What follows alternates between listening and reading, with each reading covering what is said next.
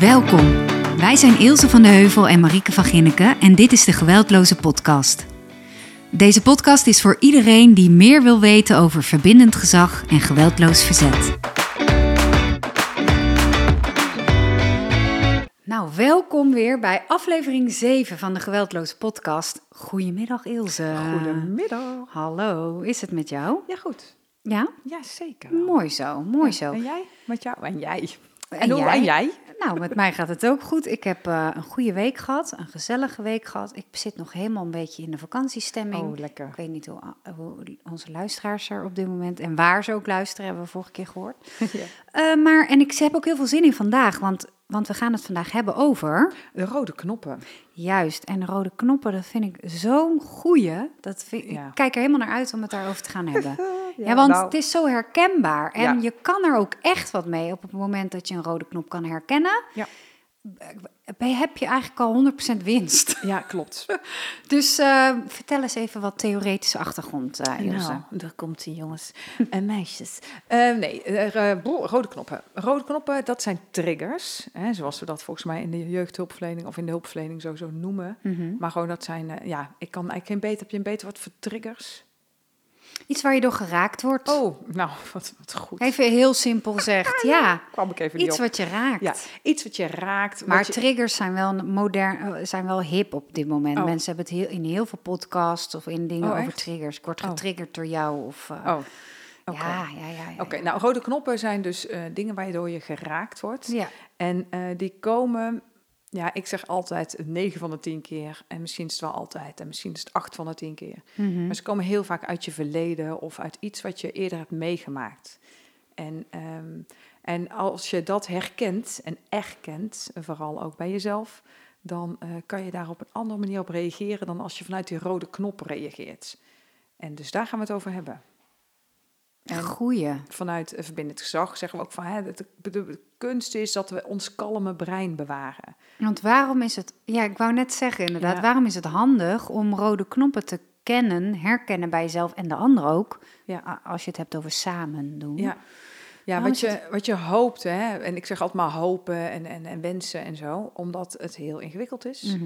Want dit vraagt echt zelfonderzoek. ja. Ehm, dat als eh, er een opvoeder is, een vader of een moeder of, een- of een groepsopvoeder of een leerkracht, en die eh, staat daar vanuit irritatie, om, om welke reden dan ook. En die Mhm. irritatie is vaak iets, vaak toch wel vanuit iets onverwerkts of vanuit een verleden dingetje. ja. En, ehm, en je hebt dat niet aangekeken of je hebt daar niks mee gedaan, dan is het kind, de leerling, die ander, de sjaak van jouw irritatie. Ja, want is het zo, per definitie zo, Ilse, dat als je eh, geraakt wordt door iets, eh, dat je dat altijd botviert op je kind? Ik zeg hem even heel gechargeerd. Is het zo dat je kind altijd eh, last heeft van jouw onaangekeken rode knoppen? Ja, van jouw eigen onverwerkte Ja? dingetjes. Ja, Ja? ik denk dat kinderen dat feilloos aanvoelen. Ja. En eh, de ene keer is die rode knop heel heftig en dan eh, zie je een soort alarmbel op je hoofd en een Ja. zwaailicht. Ja, Nou, dan weten kinderen ook wel eh, maken dat ik wegkom of heel stil zijn. ja. Ehm, en soms komt hij super onverwachts. Of hij is heel sluimerend, kan ook nog. Ja, want laten we het even concreet maken. We krijgen van jullie terug hè, dat jullie het fijn vinden, of jij als luisteraar het fijn vindt, om concrete voorbeelden van ons te horen. Ja. Eh, wat zou een voorbeeld kunnen zijn van een rode knop? Nou, stel je voor, je bent opgevoed. Eh, ik zeg altijd, wij zijn allemaal opgevoed door, eh, door mensen. En, en, en bijna altijd zijn het je ouders. maar dat kunnen ook natuurlijk groepsopvoeders, pleegouders, Ja. allerlei andere soorten mensen zijn. En al die mensen die ons hebben opgevoed, die hebben allemaal vanuit hun wetenschap het allerbeste willen doen. Dus laat dat altijd weer gezegd zijn. Ja, En ehm, volgens mij zeggen we dat elke. Bijna wel. ja, maar het is ook echt Ja. belangrijk. Ja, en ik, en ik zie dat ook echt zo. Er is Ja. geen één ouder die eh, zijn of haar kind eh, pijn wil doen of verdriet wil doen. En, Het eh, ook het laatste wat wij met deze podcast willen uitstralen, is dat iemand het niet goed doet. Ja. Hè? Dat, het gaat daar echt niet over. nee, nee, het gaat echt over opnieuw kijken en, en samen onderzoeken naar welke opties zijn er. Ja. En ehm, een voorbeeld is bijvoorbeeld van de rode knop, eh, die, die ik laatst met, met een ouder besprak. Ehm, zij wat, wat heel snel, eh, zij, zegt, zij zegt het zelf, dat ze snel geïrriteerd is Mhm. als haar kinderen eh, niet opschieten. Mhm. En dat, dat komt op heel veel momenten terug. Dat kan in de winkel zijn, dat kan thuis zijn, dat kan naar bed zijn, dat, dat kan op allerlei momenten zijn. Ja. En toen vroeg ik aan haar, ik stelde, hoe ik even goed nadenken wat ik nou zei. Ik zei, herken je dat van jezelf? Nou, en ze keek me echt aan van, waar heb je het over? Mhm. Ik zei, maar moest je vroeger ook altijd opschieten? Had je vroeger ook altijd veel haast? Of hadden je ouders heel veel haast? En uh, in eerste instantie zei ze, nou, volgens mij viel dat al mee.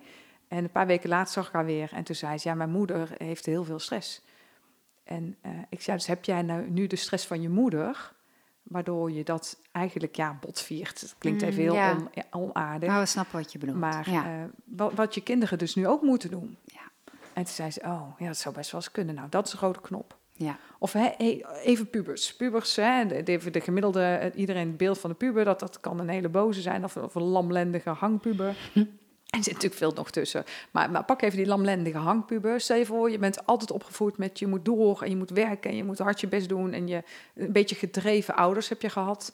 En jouw puber die neemt nu eindeloze tijd. En jij vindt dat hij zijn tijd verkwanst of, of verslaapt of ver- verlicht of wat dan ook. Dan is het ook heel interessant om te kijken, ja, wat laat die puber jou eigenlijk zien? ja. En hoeveel tijd neem je nu eigenlijk zelf om te ontspannen? En is dat niet iets wat jou nu eigenlijk niet zo goed lukt? En dat jij je daar eigenlijk aan irriteert, reageer je dat af op je puber. En, Mooi eh, voorbeeld. Hoe kan een rode knop helpend zijn in het makkelijker maken van de opvoedingssituatie van jou en je kind? Goeie vraag. Ehm, nou, op het moment dat je het herkent, dus stel je voor hè, dat, dat, ehm, dat je als ouder zo'n puber hebt. Mhm. Zo'n lamlendige hangbankpuber. Mhm. En je voelt zelf heel van, nou ga iets doen, schiet nou eens op en Ja. dat, dat, dat herken je bij jezelf. En daar ben je niet altijd heel blij mee. Daar kan ik me voorstellen dat je dat niet wil. Dat je dan gaat nadenken, hoe kan ik zelf eigenlijk ontspannen? Ja. En, eh, En op het moment dat je zelf herkent, oh ja, hier reageer ik altijd heel heftig op, of heftiger dan normaal als ik me ergens aan irriteer. Dat zou een aanwijzing kunnen zijn dat het een rode knop bij jou Ja. is. En als je die bij jezelf durft onderzoeken, eh, kan je in het vervolg ook op het moment dat dat gebeurt even uitzoomen. Ja. En een hele goede vraag is daarbij: is dit van mij of van jou? ja, Van het kind in dit geval. ja, Is dit echt, eh, is het nodig dat ik zo heftig reageer? ja. Dus ja, dus meer kennis helpt. Ja, ja, en ja. meer kennis over jezelf helpt. Meer kennis gewoon van hoe pubers werken helpt. Dus het kan uiteindelijk minder escalaties opleveren, beste luisteraar. Absoluut. En wat je wil is dat je herkent, ja, is het van mij of is het van, van mijn kind, hè, of de leerling of van wie dan ook. En eh, op het moment dat het van jou is, dan hebben we daar dus iets te doen. Of heb je zelf dus iets te doen. Nou, dan en, heb je in ieder geval de keuze om er iets mee te willen doen. Ja. ja. en dat kan zijn hè, door, door letterlijk meer rust te nemen of door eh, even weg te gaan als je je kind Ja. dat ziet doen. Of door eh, te zeggen van, hé hey joh, ik merk dat ik me irriteer.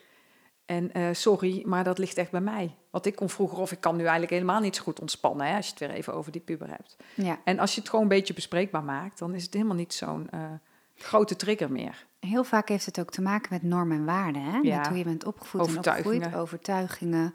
Eh, en, en die zitten dan je, vooral jezelf in de weg. Ja, absoluut. En volgens mij twee afleveringen hiervoor hadden we het over de psychologische basisbehoeften. Mhm. En toen had Evelien ook in haar eh, vraag gezet, als ik het even goed zeg, dat haar rode knop ook is dat anderen het allemaal kunnen horen. Ja, Hè, de buren toen de in de tuin. ja. ja. En eh, op het moment dat je, dat je gevoelig bent voor wat anderen ervan vinden, Mhm. dan reageer je dus vanuit dat stuk veel heftiger dan Ja. als je daar eigenlijk helemaal geen last van hebt. ja. En, En die heftigheid kan verschillende kanten op werken. Want ik zal even een voorbeeld geven van mezelf. Mhm. Ehm, ik was aan het werk als gezinsbehandelaar toen ehm, in een gezin met een jongetje met eh, klassiek eh, autisme en deze moeder had OCD. ja. En ehm, Wat is OCD? Even voor de mensen die dat niet weten. oh jeetje, jij bent van de theorie hè? Het, het heeft te maken met dat je dingen heel erg, heel erg controlebehoeftig, Ja, obsessief. heel erg obsessief bent, dat dingen op een bepaalde manier in jouw hoofd zitten moeten gebeuren. Soms heeft het ook te maken met schoon zijn of Ja. dingen op een bepaalde volgorde of ehm, netjes. In ieder geval is het dwangmatig, obsessief. ehm, ja, kan het van alles zeggen? Vergeet Ja, ik iets? nee, dat zeg je heel goed. Ja. ja, dat is inderdaad een goede, ja, om dat eventjes Ja. eh, uit te leggen. Anyway, ehm, ik ben niet per se ook van de labeltjes, maar ik was in het gezin om te helpen en te ondersteunen, om te kijken van hoe kunnen we het voor elkaar en met elkaar makkelijker en fijner Mhm. maken. Zo omschrijf ik het meestal ook, eh, zonder daar per se een diagnose op te plakken. Ehm, maar ik kwam daar eh, en ik ben eh, vrij enthousiast. dus ik kwam binnen met, eh, oh hoi, en het mannetje was vier en die ging gezellig met mij dingetjes doen en ik reageerde daarop.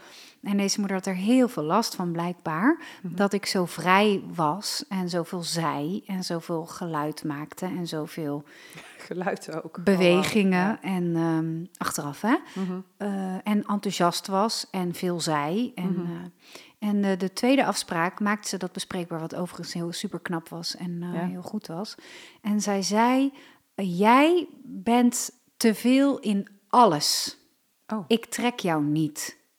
oké. En toen? Ik heb geleerd in mijn opleiding dat het heel erg goed is om, eh, om eh, zeg maar je innerlijke dialoog bespreekbaar te maken. En dat deed deze moeder eigenlijk ook meteen van, ja, goh, eh, er gebeurt iets. Alleen dat triggerde mijn rode knop. Oké, wat, wat, wat, wat- hoe, hoe voelde je dat? Want Nou ja, eh, we hadden Wat het dus gebeurt net er? over, je kan boos worden op je kind. Ja. Hè? Dus op je, als je kind eh, niks doet en je wil dat hij iets gaat doen, dat je daar dan boos op wordt van, vanuit rode knoppen van vroeger. Maar deze rode knop maakte mij intens verdrietig. oh. En ik voelde me intens afgewezen. Oh. Eh, nou, ja, ik voel dat Ik nog. Ja, dat, je, dat zij dus tegen mij zei dat ik er niet mocht zijn voor wie ik was. Dat Oh, er eigenlijk onder. Terwijl dat misschien helemaal bij haar lag. En, eh, maar ja, ik, ging, ik zat daar een beetje zo eh, flabbergasted. En ik ging weg. En ik belde toen onze gedragswetenschapper, Mm. eh, systeemtherapeut op. En ik moest keihard huilen in de Mm. auto. En toen zijn we een stukje gaan wandelen. En toen bespraken we dus mijn rode knop. Want zij vroeg, hoe komt het dat dit jou zo raakt? Ja, Want we hebben te maken met allerlei ouders en mensen waar we mee werken, met allemaal hun eigen verhaal. En, en wellicht heeft zij gewoon, heb jij bij haar iets getriggerd Mhm. en heeft dat misschien niet zoveel met jou te maken, Marika. Maar hoe komt het dat jij er zo verdrietig van wordt? En toen zei ik, ja, ik heb vroeger heel vaak gehoord eh, dat ik eh, overdreven was, of Mhm. een aandachtstrekker was, of te veel was, of te veel sprak, of te veel.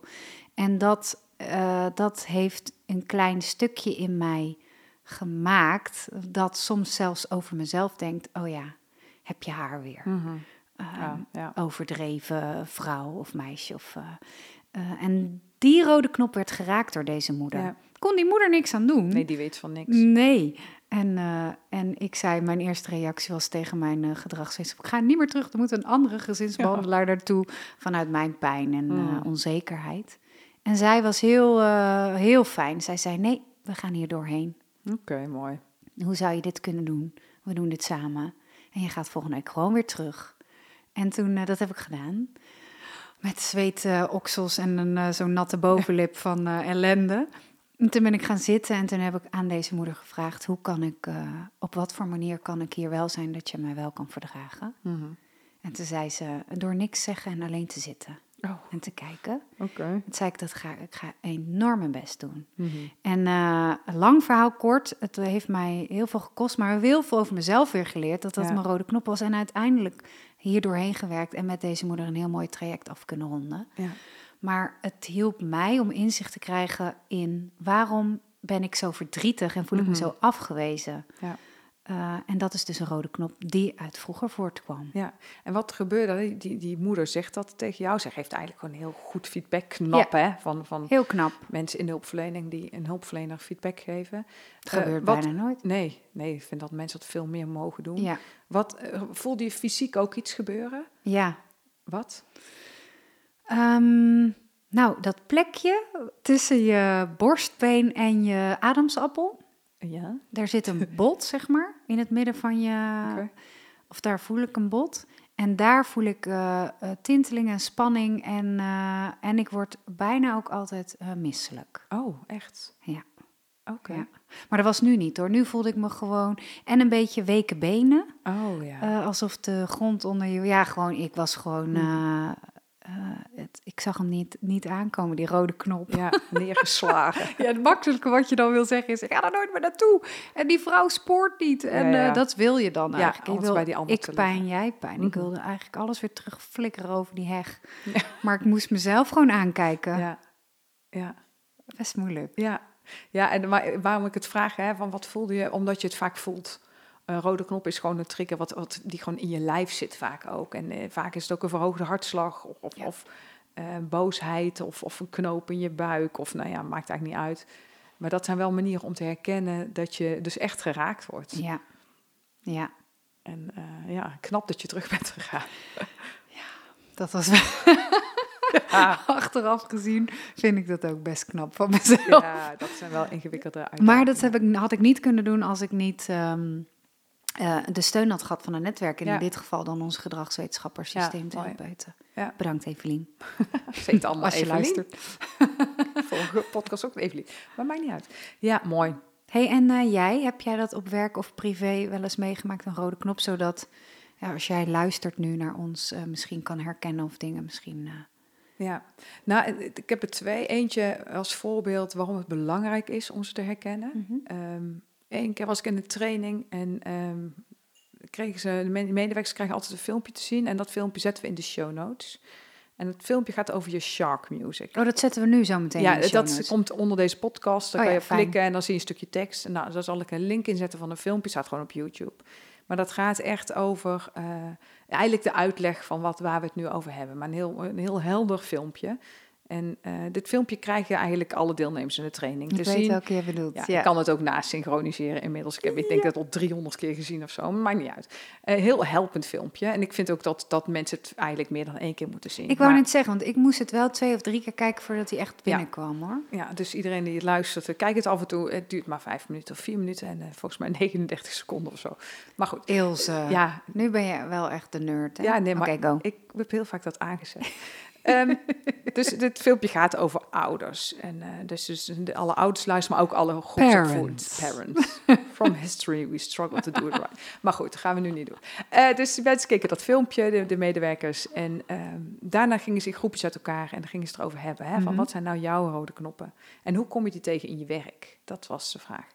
En eh, op een gegeven moment werd het één iemand uit het groepje werd heel erg boos. Maar dat had ik helemaal niet gezien, want al die groepjes gingen uit elkaar en ze gingen met z'n drieën het erover hebben. En eh, toen kwam een andere medewerker, die kwam naar mij toe en ze zei, ja, zij wordt zo boos. En ze is heel boos op jou dat ze dit nu moet kijken. Wat heeft dat dan hemelsnaam nu met ons werk te maken? En ehm, toen zei ik, joh, weet je, jullie werken allemaal met kinderen. En, en al deze kinderen, die worden ook opgevoed. En jullie zijn ook opgevoed. En het is heel belangrijk dat we kunnen kijken naar hoe we zelf zijn opgevoed. Want dat heeft direct Ja. zijn uitwerking in je werk als je werkt met kinderen. Of als je zelf ouder bent. Mhm. Je eigen opvoeding die je hebt genoten, die heeft absoluut invloed op hoe je het nu doet. En, ehm, en het is gewoon goed om daarnaar te kijken. En, en, maar deze medewerker was, heel, die was echt heel boos op mij, want ze vond het belachelijk dat zij eh, daarnaar moest kijken. Uiteindelijk hebben we het er goed over kunnen hebben. Maar ehm, ja, da- daar gaat dit over. Over echt kijken van, nou, wat is je overkomen? Wat heb je meegemaakt? Wat zijn je pijnplekken? Dus het feit dat zij zo boos werd, was eigenlijk per direct een, een rode knop. Waarin Absoluut. zij eh, nog niet durfde of kon of Ja. wilde kijken naar haar eh, stukje. Ja. Ja. ja, en precies hierop aan te haken, waarom het ook zo belangrijk is om eh, dit bijvoorbeeld als je in een team werkt, eh, met elkaar te bespreken. Wat daar zo waardevol aan is, is dat op het moment dat jij met je collega op een groep bijvoorbeeld werkt, of in een klas staat, op een school bent, eh, in een buurthuis, het kan overal, en jij weet van je directe collega, de rode knop is bijvoorbeeld. eh, nou, stel, een kind gaat respectloos om met eten. Oh ja. En jij hebt het vroeger heel zwaar gehad. Of jouw ouders hadden niet zoveel geld en jullie hadden niet zoveel eten. Eh, of je bent gevlucht of je hebt, nou ja, honger meegemaakt. Het maakt niet uit wat, maar de eten is een trigger. En jij komt op een groep te werken waarbij een jongere eh, eten gooit. Of Mhm. eh, eh, bij alles zegt, gadverdamme, dit ga ik niet eten en eh, dit ga ik mijn hond nog niet voeren. Bij wijze van. Mhm. En dat is jouw rode knop. Dan is het heel goed als jouw collega weet, oh ja, dat is Ilse eh, haar rode knop, Marika haar rode knop. Mhm. En het dan kan overnemen, jou kan ondersteunen. Het kan herkennen wat er bij jou in je ogen of in jouw lichaam gebeurt als zo'n kind dat doet. En kan zeggen, joh, drink jij even een kopje koffie, dan doe ik dit eetmoment wel even. Ja, ja, absoluut. Ja. Zo, het is echt helpend. Maar ook met je partner, hè? als je eh, met luistert en je bent gewoon een ouder en je Ja. hebt een, een man of een vrouw. Gewoon ouder, hallo, dat is een levenstaak. en je bent maar dat is de ouder. grootste job ever. Ja joh, maar goed, eh, heb het er samen over en, en bespreek van, joh, wat zijn eigenlijk jouw rode knoppen en wat vind jij nou echt bloedirritant? Ja. En, en wat zegt dat over jou? In plaats van wat zegt het allemaal over dat kind, daar kunnen we het allemaal over hebben. Mhm. Maar wat zegt het vooral over jou? Eh, want we hebben vaak op andere dingen, eh, over elk ding kan je andere last voelen. Dus als je samen kinderen opvoedt, kan de een heel boos worden op dat bank hangen, terwijl de ander boos wordt over het niet eten. Nou, dat zegt dus meer over ons, over de opvoeder, dan over het kind.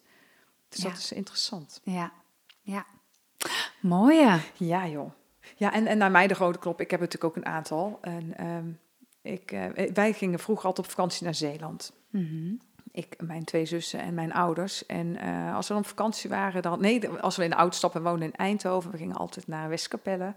En eh, elk jaar hetzelfde camping. En als kind vond ik dat fantastisch, want je hebt altijd dezelfde vrienden daar. En eh, als we dan in de auto, voordat we in de auto zaten, dan moest de auto natuurlijk ingepakt worden met z'n vijven. Was dat best wel een puzzel, Mhm. denk ik. Ja. Als ik daar nu op terugdenk, denk ik, jeetje, hoe deden we dat? Maar goed, dat het lukte. En, ehm, maar ik weet ook dat, dat ik vaak veel stress voelde. En dat, dat was de stress, denk ik, van mijn vader. Die eh, heel erg... eh, ja, het moest wel echt precies zoals, zoals hij het vond dat het het allerbeste was. Hij tetriste de koffers in de Ja. achterbak. Ja, dat kon hij ook heel goed. Ja. En wij gingen dan helpen of ik ging helpen. En, maar dat werd er dan ook weer uitgehaald. Ja. En, dus er was altijd vakantiestress. En dus de, de, het op vakantie gaan. En ik weet helemaal niet of het altijd was, hè, maar in mijn hoofd. Ja. Laten we Ja. dat echt even uit elkaar halen. Ik zal het eens even aan mijn zussen navragen. Maar in mijn hoofd was het, eh, was het de sfeer op vakantie gaan niet zo leuk. Eh, in de auto uiteindelijk wel. Dan zaten we in de auto en ik weet ook, dan luisterden we naar ABBA. Ja, dat weet je nog gewoon, Ja. zulke dingen. Wij Bert en Ernie. Ja, nou, wij zongen mee met ABBA. Nou, Leuk. prima. Dus eh, ik ken al die songteksten van ABBA ook. Dus in de auto, dat was dan weer gezellig. Eh, totdat we dan bijna bij onze vakantieplek waren. Mhm. En eh, elk jaar hetzelfde, maar natuurlijk nog geen navigatiesysteem. Dus zit je met de kaart. Eén zit met de kaart klooien en ander die, eh, die probeert de weg goed te rijden. En er zitten drie van die meiden achterin. Mhm. En ik weet dat die spanning dan opliep in de auto's. De radio ging dan ook uit. Oh ja. En dan wist je, oké, nou moeten we stil zijn. En ik weet ook wel, in ieder geval één moment, en misschien heb ik het maar één keer gedaan of deed ik het altijd, geen idee. Maar ik weet nog wel dat ik mijn handen op mijn knieën van mijn zusjes legde. Ik zat dan vaak in het midden, of in mijn hoofd zat ik vaak in het midden. En dan legde ik mijn handen op hun knieën, zodat iedereen stil was. En we vooral niet eh, mijn ouders stoorden of mijn vader. Zodat we, als we daar waren, uit konden stappen. En wij gingen die camping op en mijn ouders pakten die auto uit. En dan is het ook weer goed.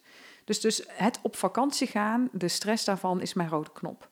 Nu, in het hier en nu. Nee, nu niet meer. Oh, omdat die heb je ik daar echt heel erg ehm, naar gekeken heb. Om Ja. het zo maar te zeggen. Ik, heb, ik weet dat wij toen een keer met ons pleegkind op vakantie gingen. Nou, weet ik veel, eh 15, 16 jaar geleden. En Mhm. dat ik toen hetzelfde deed als, eh, als mijn vader. En dat ik eh, ook echt gestrest was. En dat ik die auto vol tetriste, zoals jij dat mooi zegt. Dat ik daar, daar wel dacht van, ja, dit is niet zo relaxed. En dit wil ik eigenlijk helemaal niet. En dat ik toen ook wel besefte, oh ja, maar dit is niet wie ik ben. Dit is eigenlijk, ik ben eigenlijk nu een versie van mijn vader die het allerbeste bedoelde op dat moment. Mhm. Maar, ehm, en die stress heb ik wel eh, heel bewust los moeten laten. Want ik wil als we op vakantie gaan dat, het, dat de sfeer gewoon gezellig is. De Ja. vakantie begint al bij het in de auto stappen. Mhm. Maar ik weet ook dat dat wel, ehm, ja, dat ik daar rekening mee moet houden. En ik denk dat het de afgelopen jaren sowieso was de reis altijd wel gezellig. Dus ik denk niet dat ik het over heb gedragen naar mijn kinderen. Maar wel het bewust worden daarvan, ehm, dat heeft wel wat tijd gekost. Ja, daar hebben we het natuurlijk ook al eerder over gehad. Maar ehm, je bent natuurlijk een product van je ouders ook. Ja. Hè? We zeggen, ik zeg heel Zeker. vaak, hè, alles wat je meemaakt, je genenpakketje, je opvoeding, eh, omgevingsfactoren, alles maakt tot wie, tot wie je vandaag de dag bent. Ja, Ehm, maar op het moment dat jij, en deze herken ik en herken ook de ouders waar ik mee werk heel vaak, shit, ik ben mijn moeder. Of, oh nee, nou praat ik zoals mijn vader. Ja. En of je gaat dus heel vaak zien we hetzelfde doen als je ouders, of het compleet tegenovergestelde. ja. En, op het, en wat ik ook vaak terughoor, is dat ouders zeggen, eh, of opvoeders, ehm, ik, eh, ik be- bemerk bij mezelf dat ik hetzelfde doe, wat ik vroeger echt niet tof vond van mijn ouders. Maar nu, ja help. ik wil Ja. dit wel doorbreken, maar ik weet echt niet hoe, want ik heb nooit anders geleerd, wat ook logisch is. Ja, en joh. daarom zijn die intergenerationele patronen ook zo Ja. hardnekkig. Want het wordt doorgegeven van generatie op generatie, omdat één iemand moet ooit een keer denken. Ik heb daar een mooi image van. Die zetten we ook in de show notes. Ja, plaatje ken ik. Dat ja. plaatje, Schrijf het op. Ja. Met die lucifers? Oh, er zijn meerdere plaatjes. Ja, die Ja. ken ik ook. Ja. Ja. Eh, er moet één iemand zijn die zegt: Ik ga dit anders doen. Ik wil dit anders doen. En dan is het handig als je verbindend gezag kent. Mhm. Want daar zitten echt wel heel veel tools bij. Ja. En een van die tools is dus het herkennen van je rode knoppen. En dan is de cirkel rond. Ja. En dan weet je, oh ja, wacht even, dit is wat ik niet wil. Hoe ga ik het dan doen? Ja. Ja, en de rode knop, inderdaad, dat hele totaal anders doen. Kan zijn als je heel streng bent opgevoed, dat Ja. je nu alles loslaat. Ja. En dat is natuurlijk ook niet helpend. En dat is eigenlijk diezelfde rode knop. Ja, hetzelfde als met eh, kinderen die eh, nooit mochten studeren en die hun kinderen moeten naar de universiteit. Oh ja, is ook een rode knop. Ja, is precies. ook een rode knop. Vanuit liefde, vanuit Ja, alles goed bedoelen, vanuit. Maar het is wel een rode knop Ja. vanuit jezelf. Ja, of ik heb deze kans als sporter nooit gehad, dus Ja. jij gaat nu eh, Ja. topsporter worden. Ja, En ik rij altijd met je mee. En dat is ook eigenlijk een rode knop. ja. Ook al wil, wil dat kind misschien al lang niet meer. Nou, en welke ik ook vaak herken eh, bij de gezinnen waar ik kom, is ehm, ik ben niet gezien of ik ben niet eh, door mijn ouders niet, heb ik niet genoeg liefde ontvangen voor eh, wat ik nodig had op dat moment.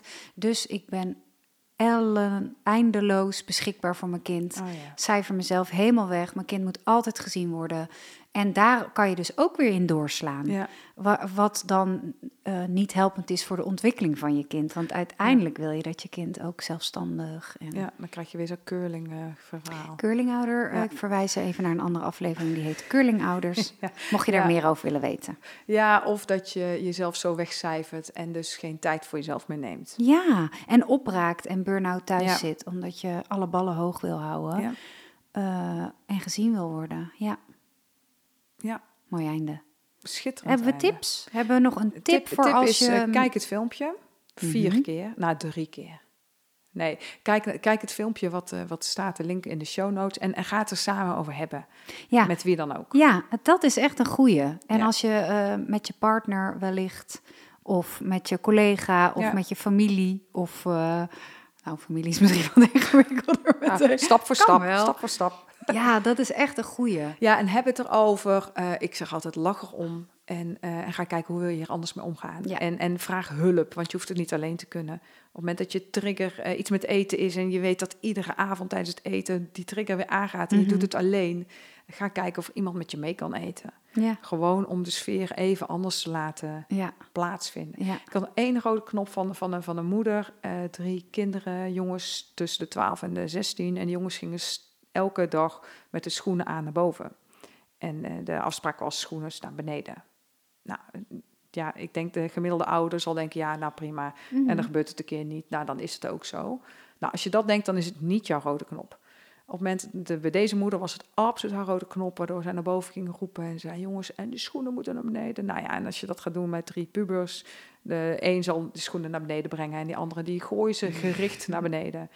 En de ander doet niks. Ja, nou, die, die jongens gooiden die schoenen eh, gericht naar beneden volgens deze moeder. Oh, en die had, ja. deze moeder had het zwaar. Ja. En toen eh, ben ik met haar gaan kijken. En toen bleek dus eh, dat dat echt haar rode knop was. Ik zei, nou, wat maakt dat dit, dit jou zo raakt? Mhm. En toen zei ze, ja, en vroeger. En ik zei, nou, kan je daar meer over vertellen? Dus we zijn daar over, gewoon over in gesprek Ja. te gaan. Zonder goed of fout. En toen zei ze, en ik heb eigenlijk smetvrees. Deze moeder heeft smetvrees. En deze moeder vond het zo vies... dat haar jongens met eh, schoenen aan naar boven gingen. Dat dat haar zo triggerde. Ja. En ze eigenlijk blind van woede ei- echt uit haar raampje in de, in de vechtmodus stond. En die schoenen moesten, kost wat kost, naar beneden. En toen hebben we samen met haar zus uiteindelijk erbij gehaald... Hè, van Kade, je hoeft het niet alleen te kunnen. Met die drie jongens, ik was daar niet bij hoor. Zij is met die drie jongens in gesprek gegaan samen met haar zus.